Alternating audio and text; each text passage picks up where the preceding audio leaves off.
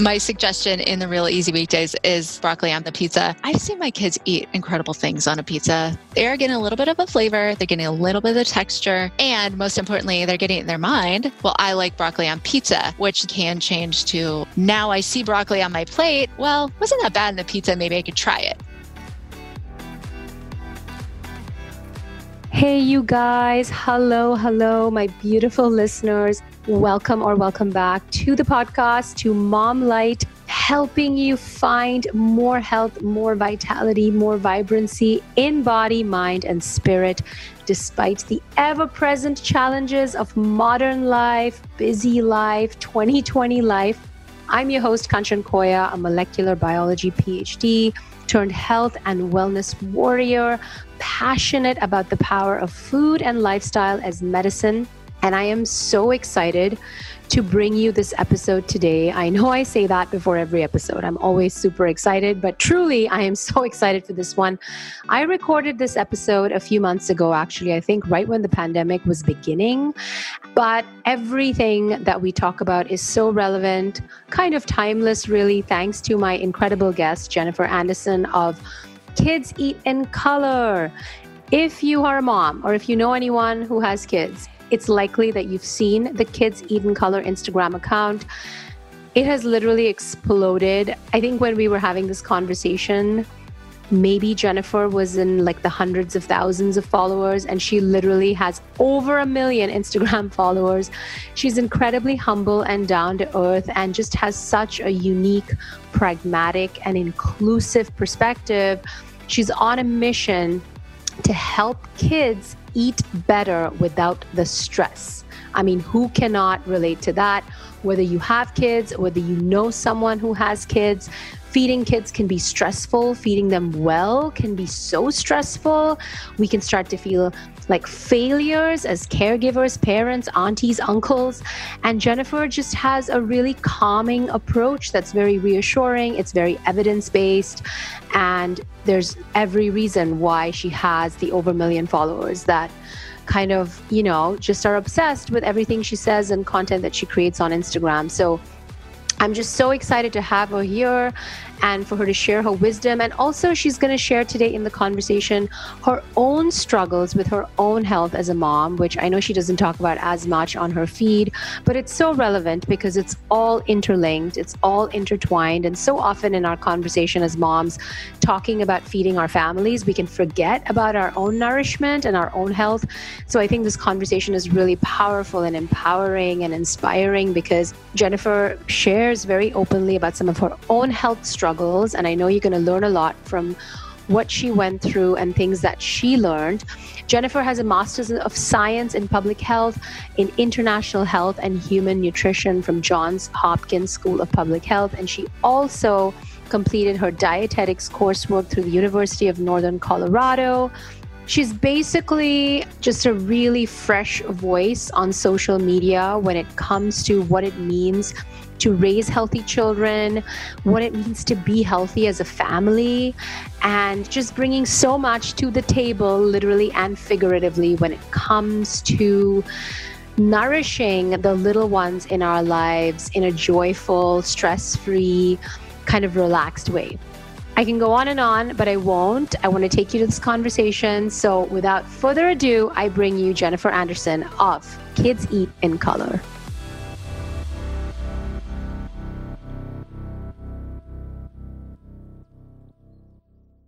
Jennifer, welcome to Mom Light. Thank you so much, Kanchan. It's so wonderful to be here. Oh, it's such a pleasure. Um, I met you, I guess, a few months ago now when you were in New York for that mommy conference. Mm-hmm. And I have to say, you were such a larger than life presence in my head because all I knew was like your Instagram and all the beautiful infographics and like your crazy growth. And then I was like, she's super normal. Yeah. I am just a normal person.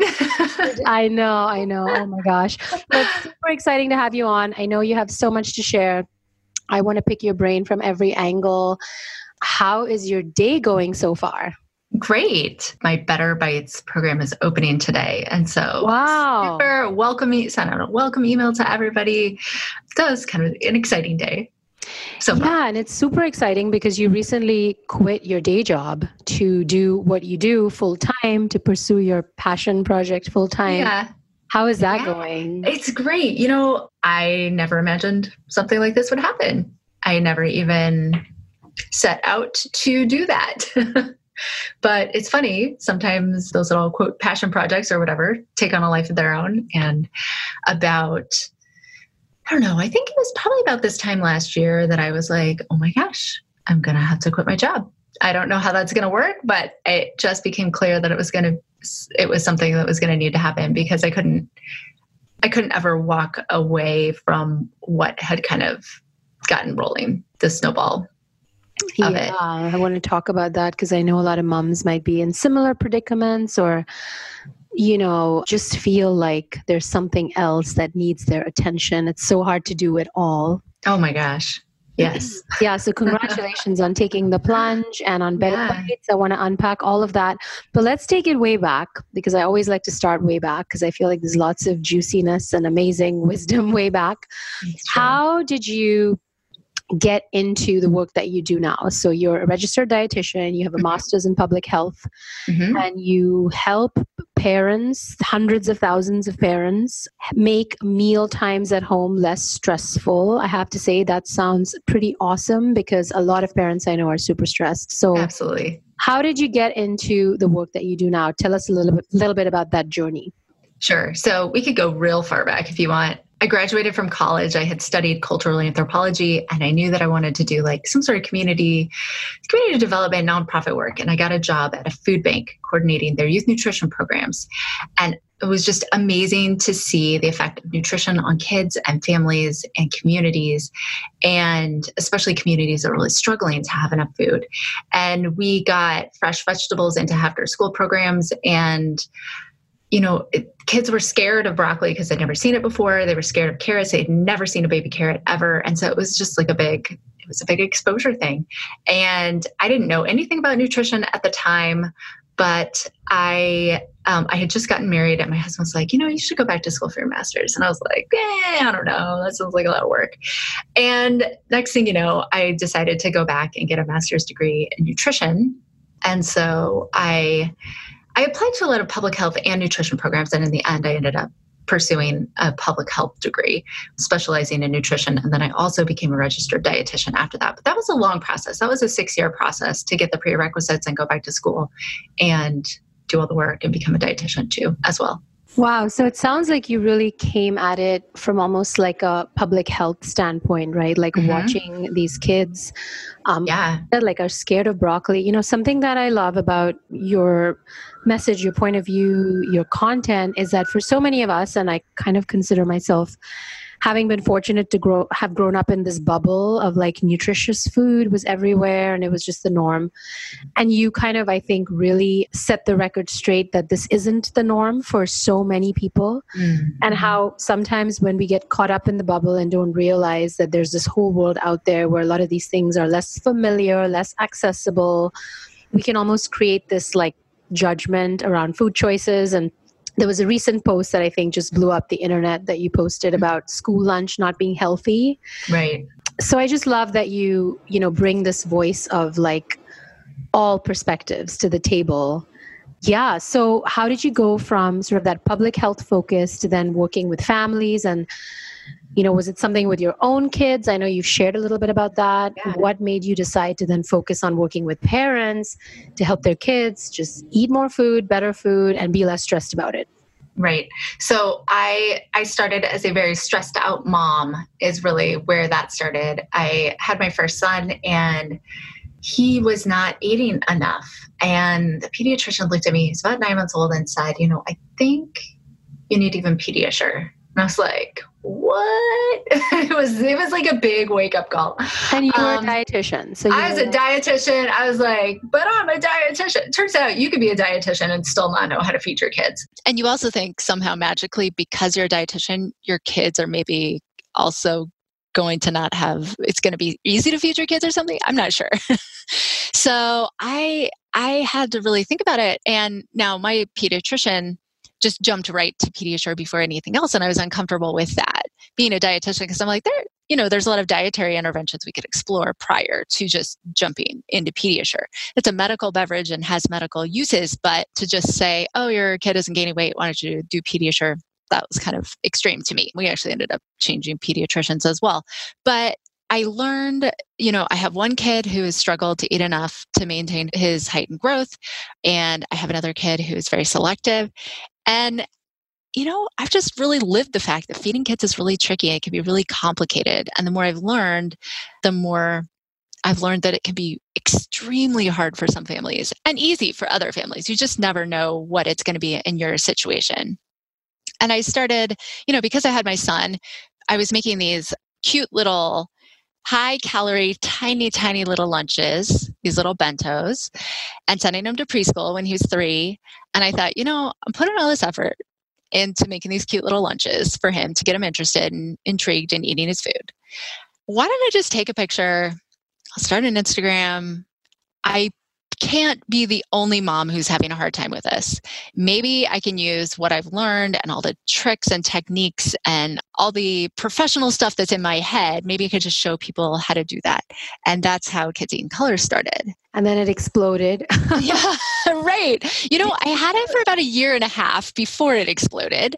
I was posting. That's not very long. It's true. It's true. It's not very long, but I did. I I had it. I was sharing, and what I found is like people like, "Oh my gosh, you told me that, and then it worked in my house, and then you helped me, and then I told my friend about it."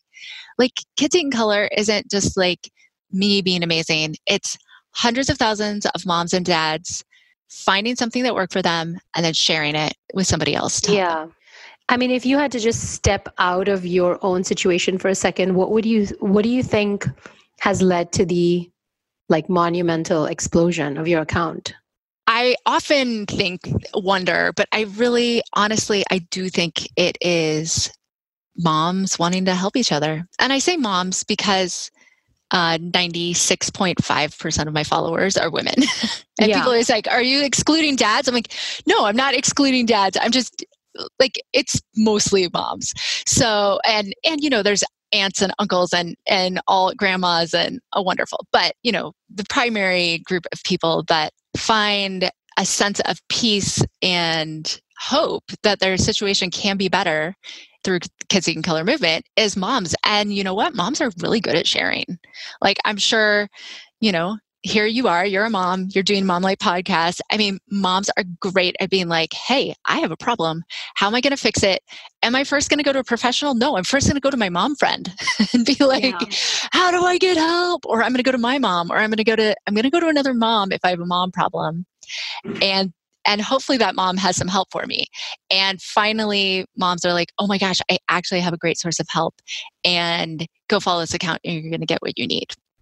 Yeah, I think you're, I mean, obviously, yes, I agree. Moms are amazing about sharing and helping other moms and really helping the community kind of expand. But I think there is something unique about your particular point of view or the way you position some of this information that is that is different. There's lots of accounts out there lots of dietitians sharing tips on kids health and they're all amazing and you know there's great content everywhere but i think there is something really unique about the way you position the what and how to do it that feels very i don't even know like very approachable very non-judgmental very like i can do this it's about small steps it's not mm-hmm. about trying to be perfect on day one it's not right. about like the raw kale chomping toddler yeah. you know so yeah congratulations yeah. whatever well, you're doing you. resonating yeah I, you know i think we're tired of being told we're doing things wrong yeah. Like, I mean, I'm tired of it. Like, okay, great. Add it to my list of things that I didn't do, you know, from the time we're pregnant to the time we have the baby to the time we're feeding our toddlers. There's like a list 75 miles long. Like, to be a good mom, you have to, like, I don't know, you have to have three of yourself, right? And I remember like calculating the number of pregnancy recommendations, like things that my midwife group wanted me to do. And I was like, well, I do work and I don't work for fun. I actually have a job so that we can buy food and pay the rent. Right. And um and I was like adding it up and I was like there are like eight hours per day of pregnancy recommendations that I'm supposed to somehow magically fit in my day just to like be, I don't know, do pregnancy right. And so there's this disconnect often between public health messages of like, there's good information about what is the best practice, but we don't always think about what people are going through on a day to day basis. And I just, if I just load you up and be like, of course, you could teach your toddler to like kale.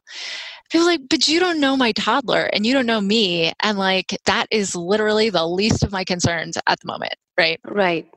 And so kind of taking a step back and being like, well, what can I do today? Is yeah. there something I can do? And if, if so, hey, let's try it out. If not, don't worry about it. We could try again tomorrow. I think that's it. That's it. You hit the nail on the head. That's why you're, yeah. that's what makes it so welcoming to everyone at any stage in right. their journey of like healthful eating, you know? Right, right. So that's amazing. You're doing a huge service. So you have some amazing programs out for parents, mostly focused on kids and kids' meal times. You have the Better Bites program, which is launching today. Congrats. Mm-hmm. Well, you've had, yeah, you've thank had you. it. This is like cycle two now? Um, cycle four. Oh, wow. Yeah. yeah. So yeah. tell the listeners a little bit about that and maybe like, you know, a couple of key kind of things that parents take away from it so they can sure. get excited about the next cycle. Yeah, so I think the number one thing about Better Bites is it reduces parent stress. I mean, every parent who finish that finishes the program reports that they have less stress at mealtime.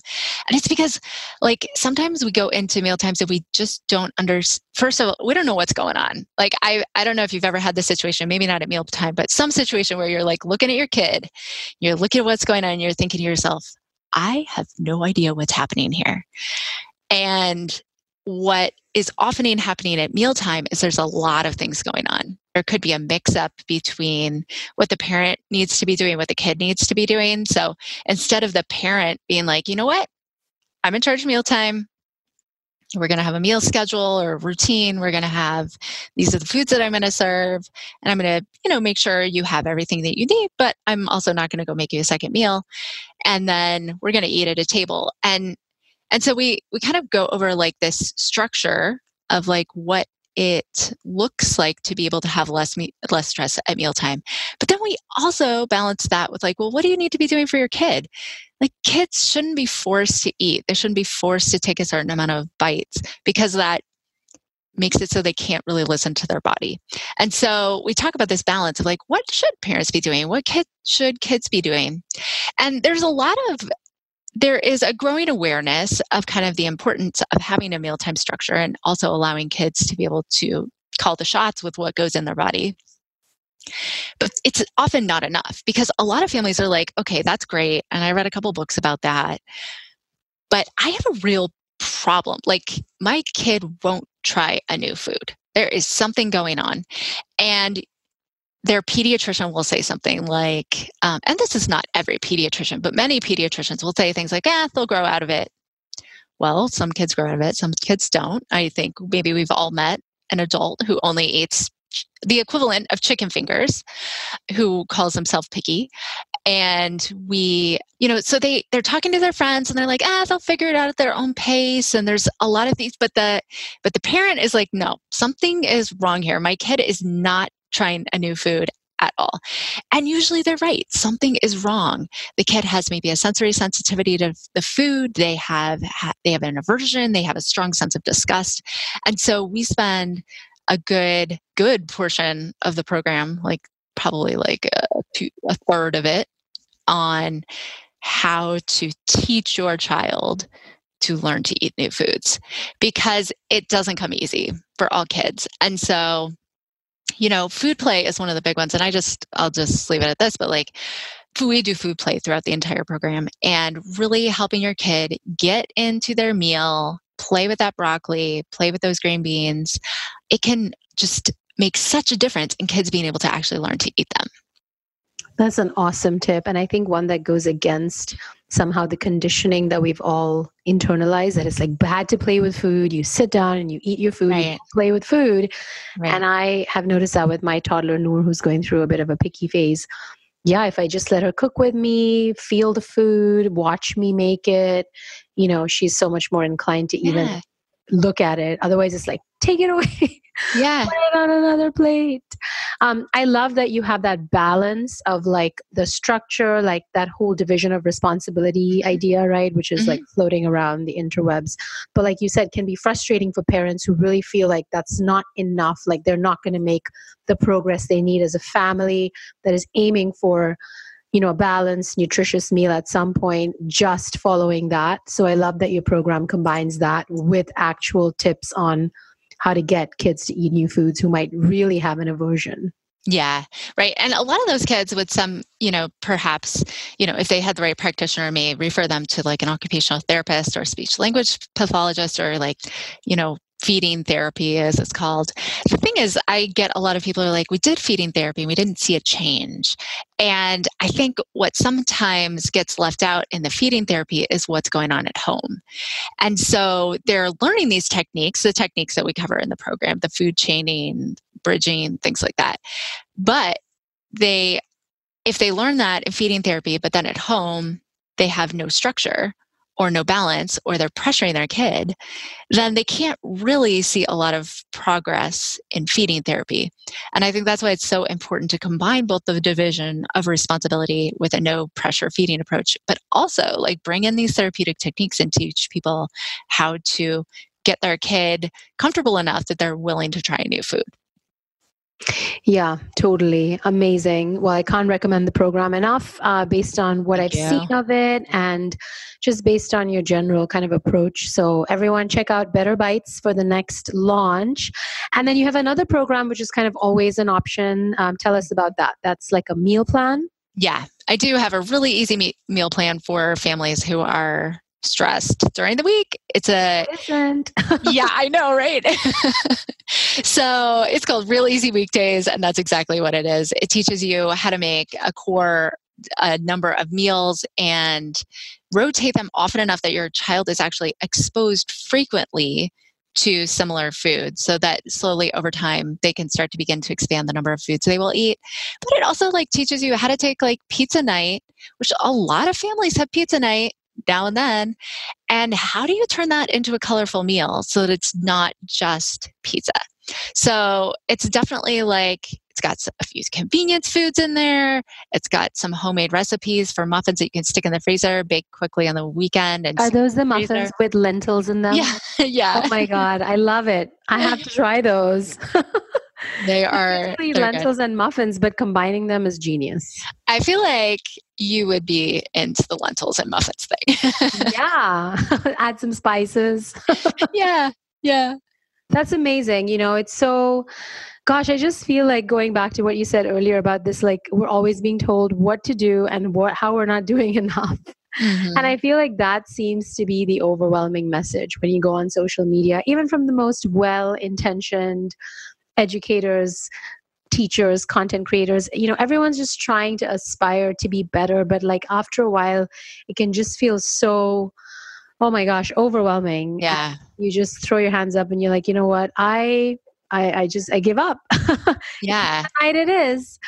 And that's why i love that you took something like pizza night which we have every friday pizza and movie night and like how can you make it a little bit more vibrant you know? Yeah interesting, allow for it to be an opportunity for exposure to, I don't know. Yeah, I mean, I will tell you, you know, you, if you if you take a pizza and you put some veggies on it and then you cover it with cheese i mean you know it really makes the ve- takes the sting out of a vegetable i have to tell you a story my, my kids do pizza night every friday and my son does pizza at school he loves school lunch even mm-hmm. though you know his school lunch and we and i know this was your post and that's why i really paid attention to your post his school lunch is okay but mm-hmm. like as a mom who is like trying to get my kids to eat i don't know like whatever green you know green leafy vegetables i'm like he's obviously not going for the elements in the school lunch that I feel like he should be going for. Like he's like, yeah, I don't like the carrots and I need the apple and I just ate, I ate the pizza with the side of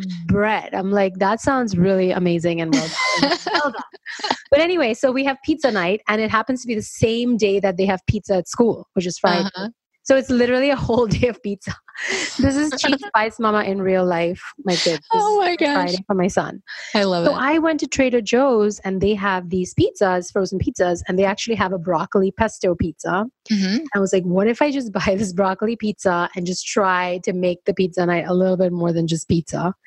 And the first time I brought it, he was like so appalled that I would even think to buy this Oh broccoli. gosh. Like, Who puts broccoli on pizza? That's disgusting. He's seven. Right. I'm not kidding. Now he will only eat the broccoli pizza. Oh my gosh. Because there's enough cheese on there. There's pesto. It's actually really good. Yeah. And so when we get the plain pizza, he's like, I only want the broccoli pizza. This is like case in point Yeah. that kids are just, I don't know, they will surprise you. they absolutely will. And you know what? Like, I think uh, my suggestion in the real easy weekdays is like asparagus on the pizza because sometimes asparagus is on sale at the store or whatever. Maybe that's a vegetable that you like and you want your kid to enjoy it with you or whatever it is. And, but seriously, you can use absolutely any vegetable. And, you know, I've seen my kids eat incredible things on a pizza. But here's the thing, and you're like, well, they're not getting the flavor of it. They are. They are getting a little bit of a flavor. They're getting a little bit of the texture. And most importantly, they're getting in their mind that they just ate some broccoli, Right.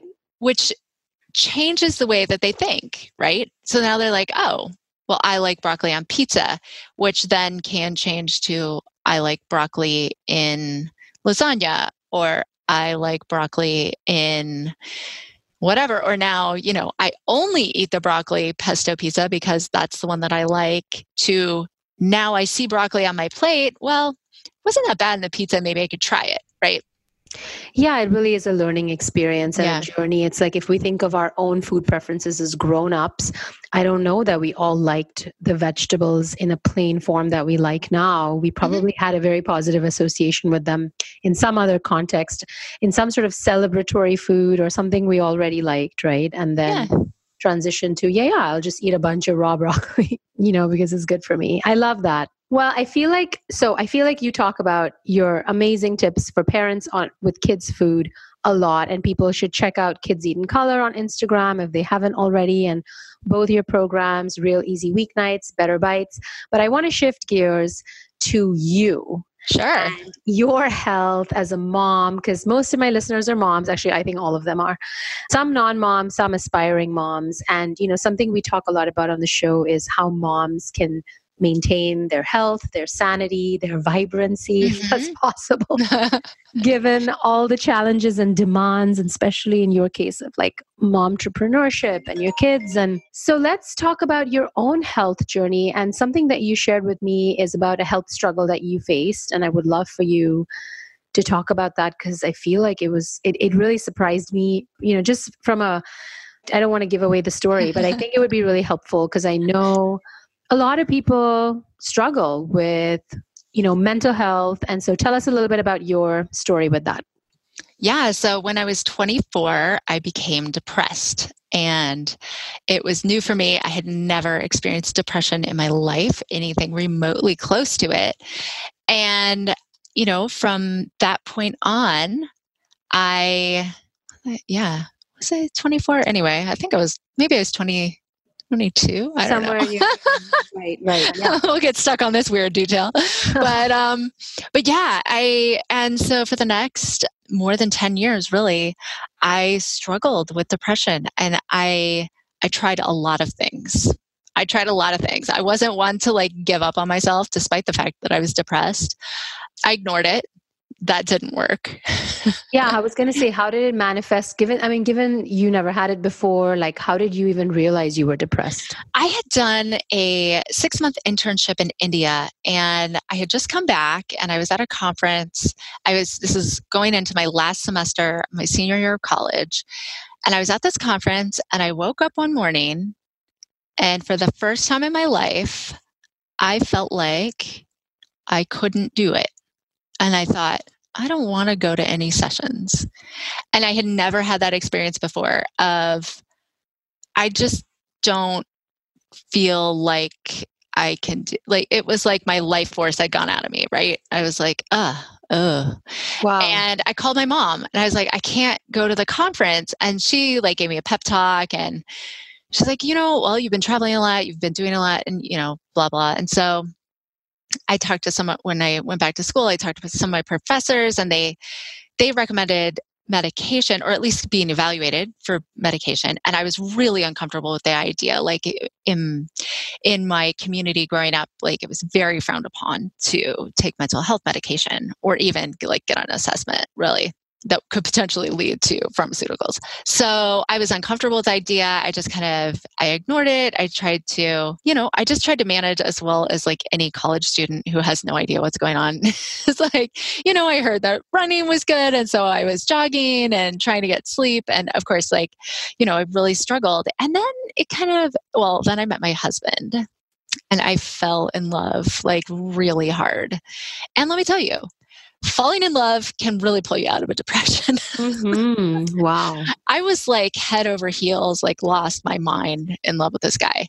And that kind of gave me a respite from it for quite some time. And you know, listening to this episode. Yeah. Aww. Yeah. So that was nice. Like I did that. We adjusted to be married. And, um, you know, I mean, that like in love feeling lasts for, you know, I forget what it is, but it's about two years, right? And that slowly ebbed off. And next thing I knew, I was depressed again. And, you know, again, I tried to ignore it. We moved to Baltimore for me to go to graduate school.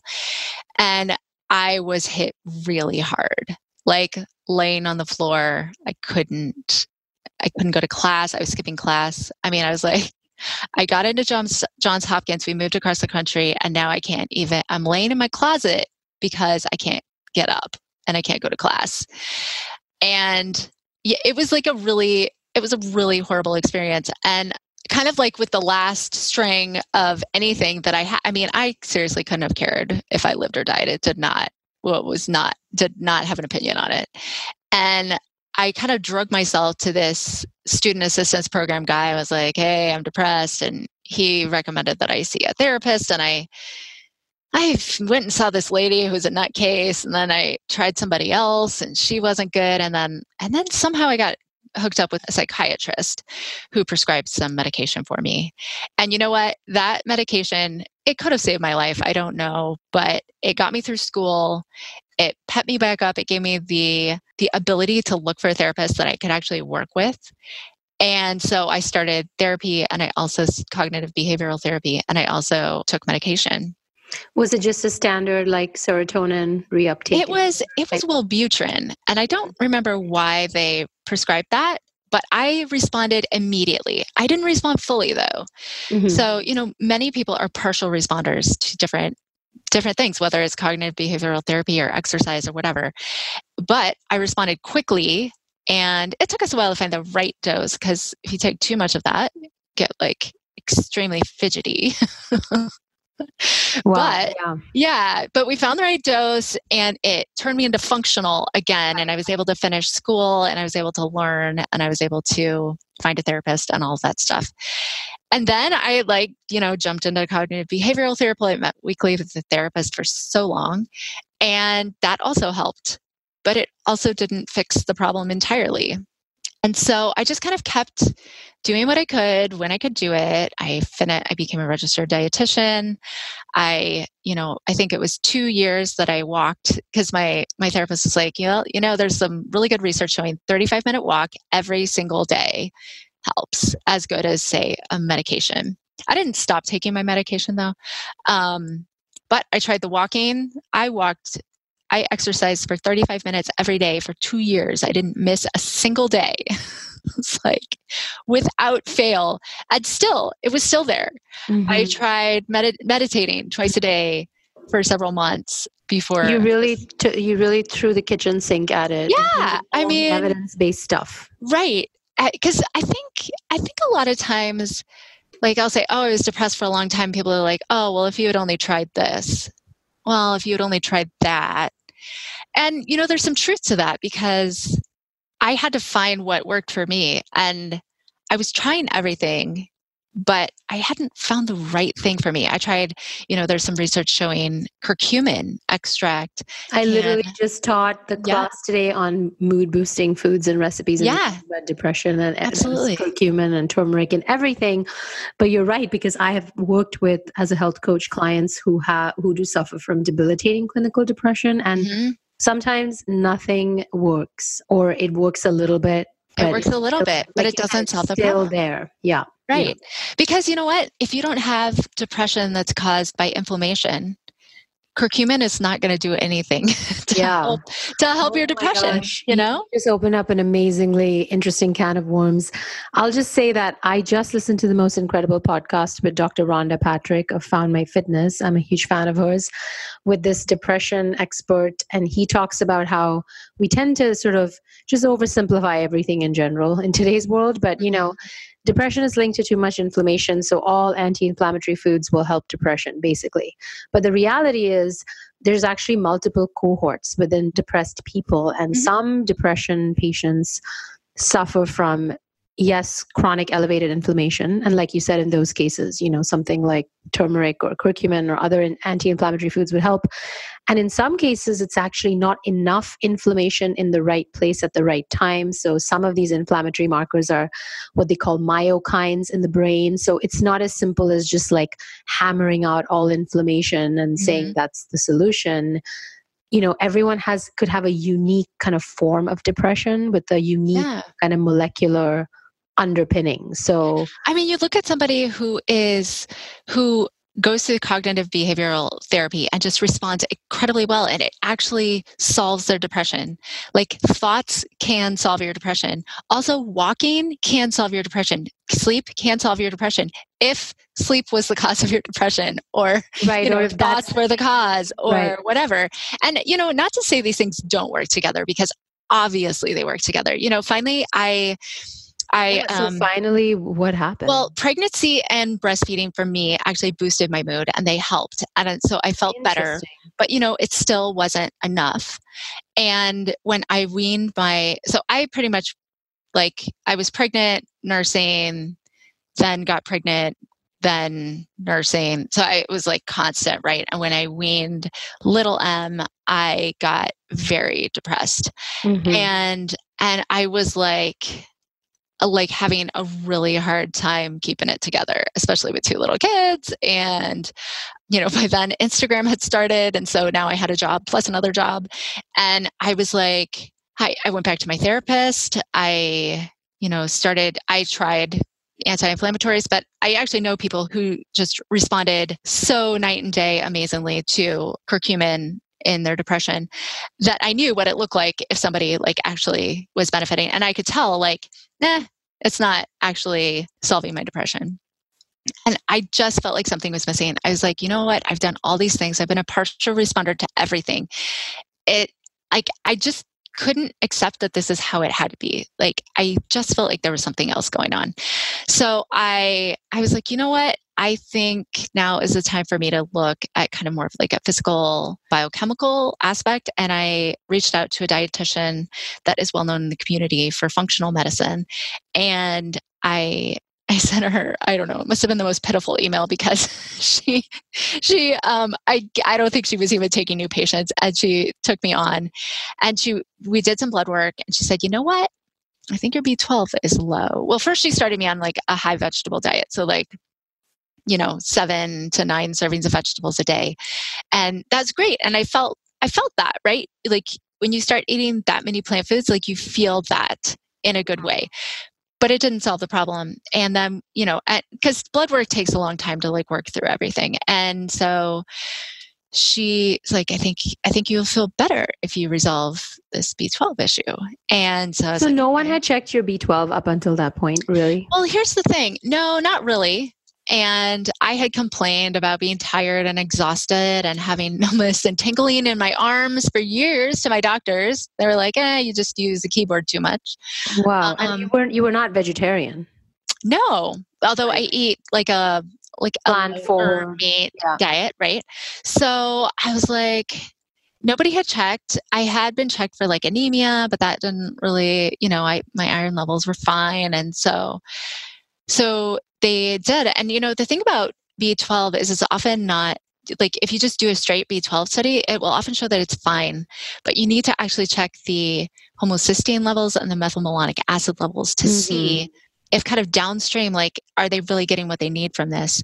And no i was clearly not from her analysis. And she was like you know i think you're going to feel a lot better. So she she put me on a higher dose of b12 and you know what i had like a miraculous life change like wow. i was like oh my gosh i could it was at that point that i thought i could start my own business because leading up to that, like I had started to grow. I had just grown from like 10,000 followers to 20,000 followers. And I thought, oh my gosh, something is happening here. But I had so little energy that I was like, I could never work for myself. I never want to work for myself. It's way too much work. And the minute that B12 level got to like a normal level, I was like, oh my gosh, I could do it. I could do it. I could work for myself. I had passion again. I had energy again. I mean, like, it will forever be the moment in my life where I was like, that was like a real turning point. Yeah. I mean, I just can't underestimate. And you know what? All the depressive thoughts disappeared. They literally were gone. They had been plaguing me for years, right? And I went to my therapist and I was like, yeah, I'm like describing it. And he was kind of skeptical because depression from a B12 deficiency is not the most common you know, mm. um, thing. But, you know, the numbness and tingling, all of a sudden were gone from my arms. My brain was back. My energy was back. My, you know, like all this stuff. And I got kicked out of therapy. He was like, I don't think you need to see me anymore. Right. So really, it was this one micronutrient in your it case. Was. It was. I mean, I think in the functional realm, at least as a health coach, like we, if if I'm working with someone who has depression, I will ask them to have the tests done for B12 mm-hmm. and vitamin D. Yeah. And even omega 3 serum levels and whatnot. Right. But um, it is amazing that that was like the switch that needed to be flipped in your case. Right. Did you continue with the other practices or not really? Well, you know, the daily walking that went by the wayside when I have kids. Right. Um, but well, you bike your kids. Yeah, I've seen that. So yeah, yeah. Um, so I get an activity where I can, but uh, and obviously, I try to continue with the vegetables and all these things because they do enhance well being and health and right. all those things. But for me, like the depression was actually related to this one problem. And then my doctor, I had just switched doctors at the time to someone who was a little more uh, willing to listen. And he was like, you know, why is your B12 low? And he he was the one who said, you know, let's run a couple tests, and f- realized I had a mild autoimmune condition in which my body kills off the parietal cells in my stomach, which are the ones that help you absorb B12. So I have to take it sublingually. Interesting. And, wow. Yeah. really like over a decade worth of detective work to find right the underlying cause and right. get to the root cause. Well, it's a wild and inspiring story. I mean, inspiring because you didn't give up, because I think a lot of times people will say, it's just the way I'm wired now, and I have to live with this low level depression, and I can kind of contain it, but it's always going to be there. Right. And I think the inspiration is you can keep digging. I mean, it's not easy, but yeah. there is always some, maybe not always, but very often a root cause that will unveil itself with enough digging maybe right. yeah and you know i think i think part of it is like i just kind of chipped away at it right mm-hmm. because i was depressed right so it's not like i could take on you weren't yeah. satisfied with that being like the way you would feel for the rest of your life right and so like as an opportunity would come to me or an idea would come to me i would explore it like okay yeah. i have enough energy to try this new supplement is that working not really. okay, I'll, I'll stop because supplements are expensive. Let's move on to something else. Am I able to walk every day? No, I'm not. Okay, then I'm going to have to find something else. Is there a way that I can do this? Is there a way I can do that? So I think, you know, realizing that, yeah, sometimes you're just depressed and it's horrible, but also looking for those opportunities when both your energy and the opportunity presents itself that you can be like, okay, how about I try this now and see if this helps?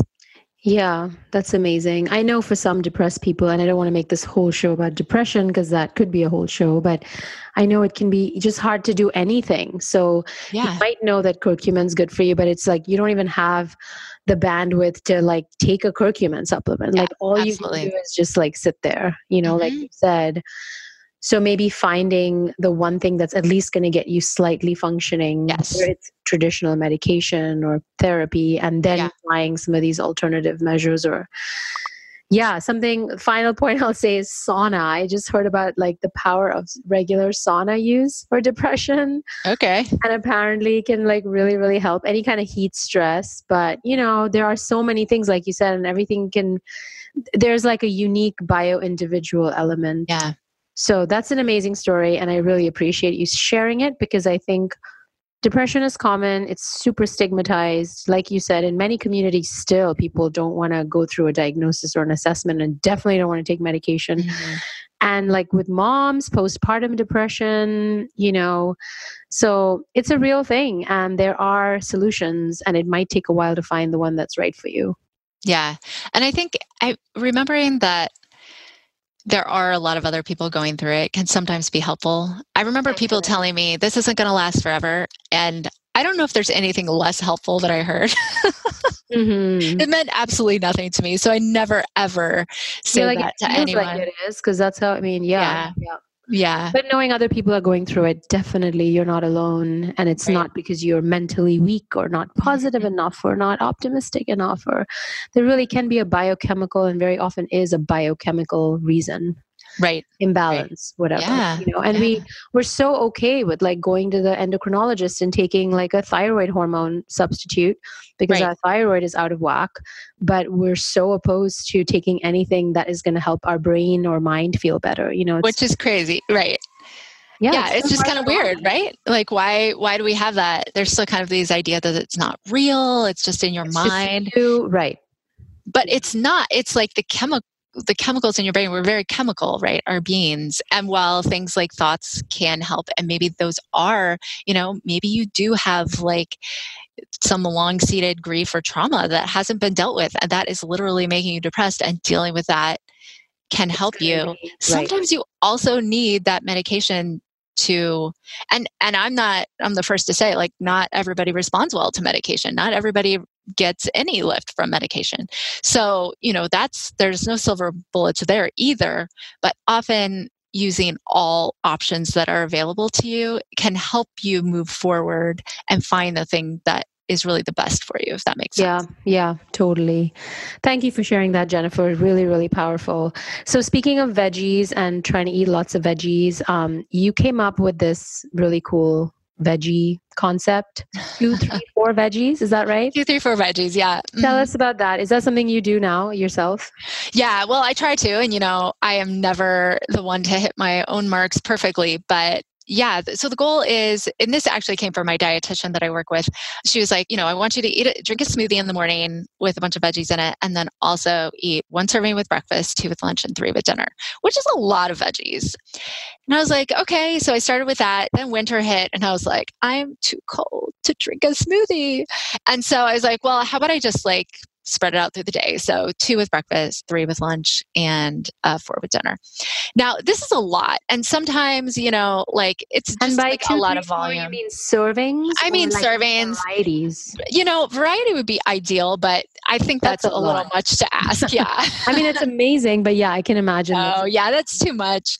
I mean, you know, if we all had personal chefs, it would be awesome. But yeah. yeah, so just you know, a half a so two, three, four is like a cup of vegetables with breakfast, a cup and a half with lunch, and 2 with Mhm. dinner, which is still a lot. And I think for some people, you know, it's just too much. It's a really large amount of volume, so that may or may not work for you. I mean, but- you can work up to it, right? yeah, you can also work up to it too and see what works. And that, you know, leafy greens are actually a cup is a serving. So leafy greens would be like two cups of leafy greens at, at breakfast or something like that. But you know, like sticking Right. two cups of two cups of spinach in a smoothie like turns out to like not be that much, you know. Mm-hmm.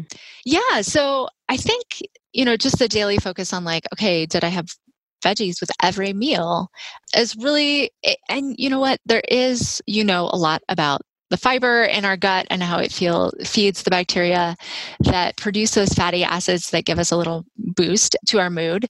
And so that's kind of the purpose behind that is to increase fiber intake, especially fiber that's going to be prebiotic fiber that's going to be yeah. eaten by those gut bacteria. I mean, I don't know that there's anyone that wouldn't benefit from eating more vegetables. Mm-hmm. Even if you already eat a lot, like like you said, it can feel a little daunting, but if you work up to it, I also find, and maybe you found this, it can really affect the amount of vegetables your kids eat. Because if they see you mm-hmm. eating random bits and bobs of like broccoli at breakfast or I don't know, someone posted on Instagram the best way to get your kid to eat something is to tell them it's not for them and it's for you. Yeah. Oh my gosh, that's so true this is my smoothie. oh, I want it, even if it has like kale and moringa and radishes. Like, what? That's right. yeah, so I think that's a great tip. Just try to eat more vegetables. It is really just such a great, like, seems to be a great solution for a lot of things. Mm-hmm.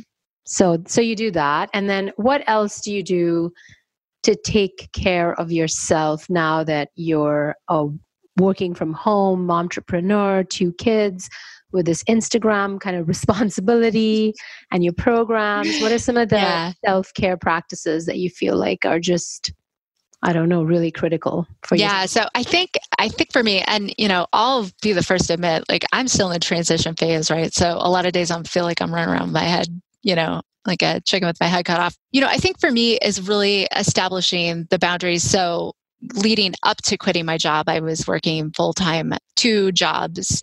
I mean, the amount of things in my brain at any given day was just like overwhelming. So my days and nights were mixed up. I like would be groggy all day and then panicked at night trying to get stuff done. And then, you know, when I actually quit my job, I was like, holy crap, I can't, like, I am all messed up from this.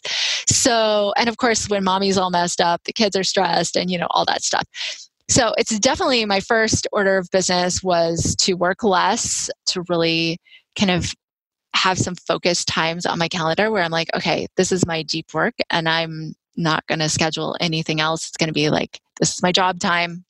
And also to not let myself work at night which i broke a little bit this week and i'm feeling pretty crappy about it uh, just physically crappy. But to really say look i can't work at night that was like a key for me to getting my days and nights back on the right schedule. And so I'm primarily working during the day. And, you know, when you're not allowed to work at night, then you're like, oh, I have to actually get my stuff done now. And so that was what enabled me to really do that. But I think going to bed at a reasonable time is just yeah probably the most effective strategy at solving a lot of problems physically. It's hard. It's really hard, especially when I'm like, oh man, I have to, like, I had a big deadline this week and there was some stuff that I needed to, to roll out. And so I did have to stay up late a couple nights. But I think really trying to go back to those basics of like, am I sleeping as best as I can with two kids who still, you know, wake up with nightmares or whatever?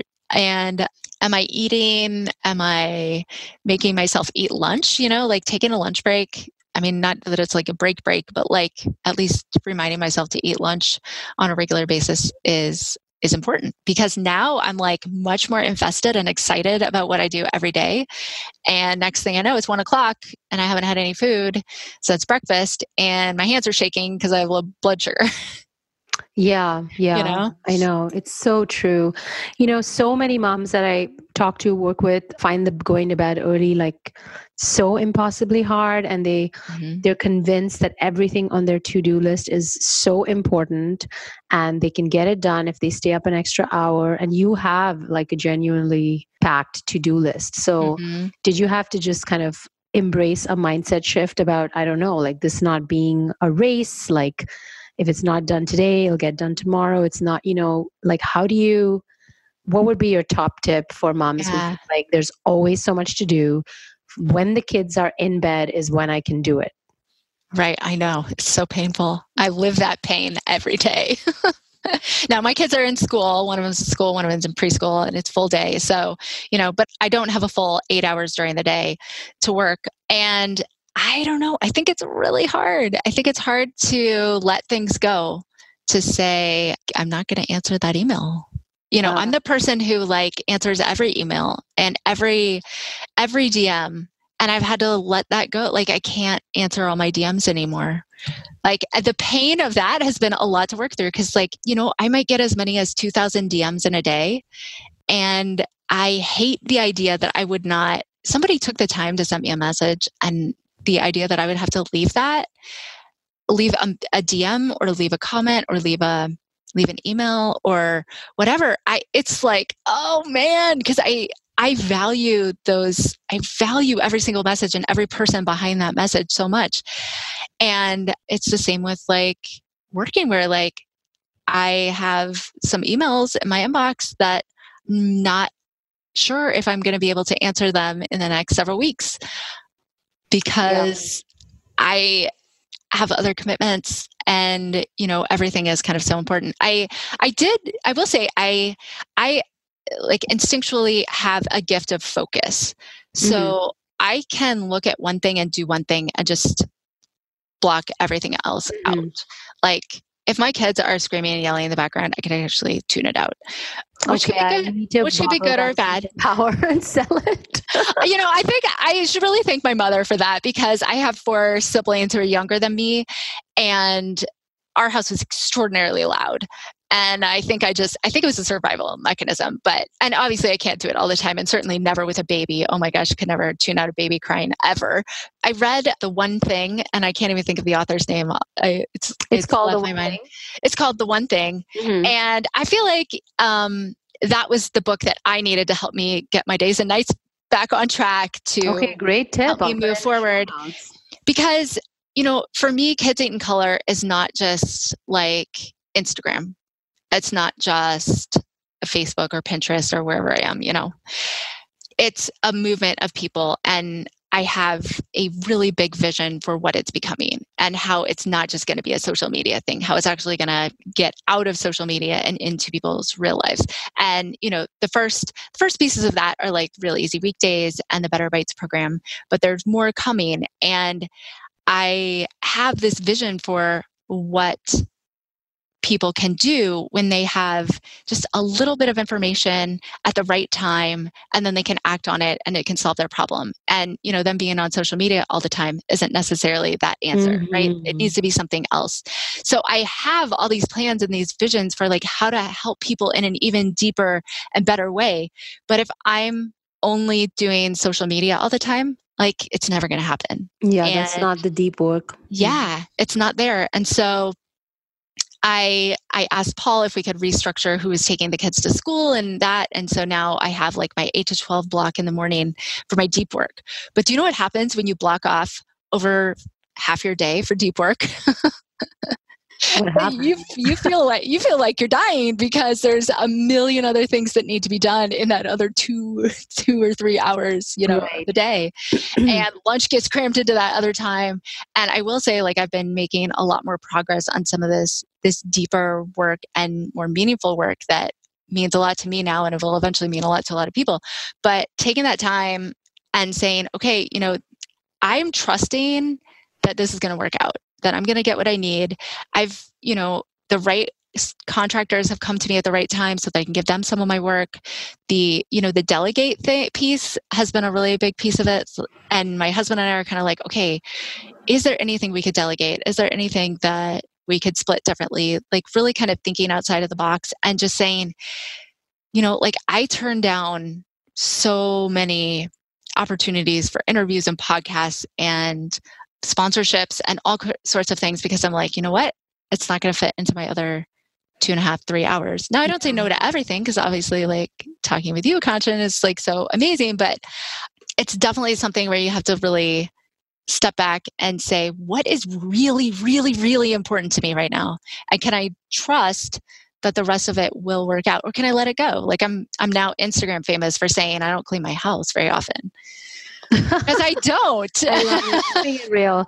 But no, I think the greatest tips there are trust that it will work out. Let go and prioritize and know that there's going to be seasons for different types of priorities, you know? Mhm.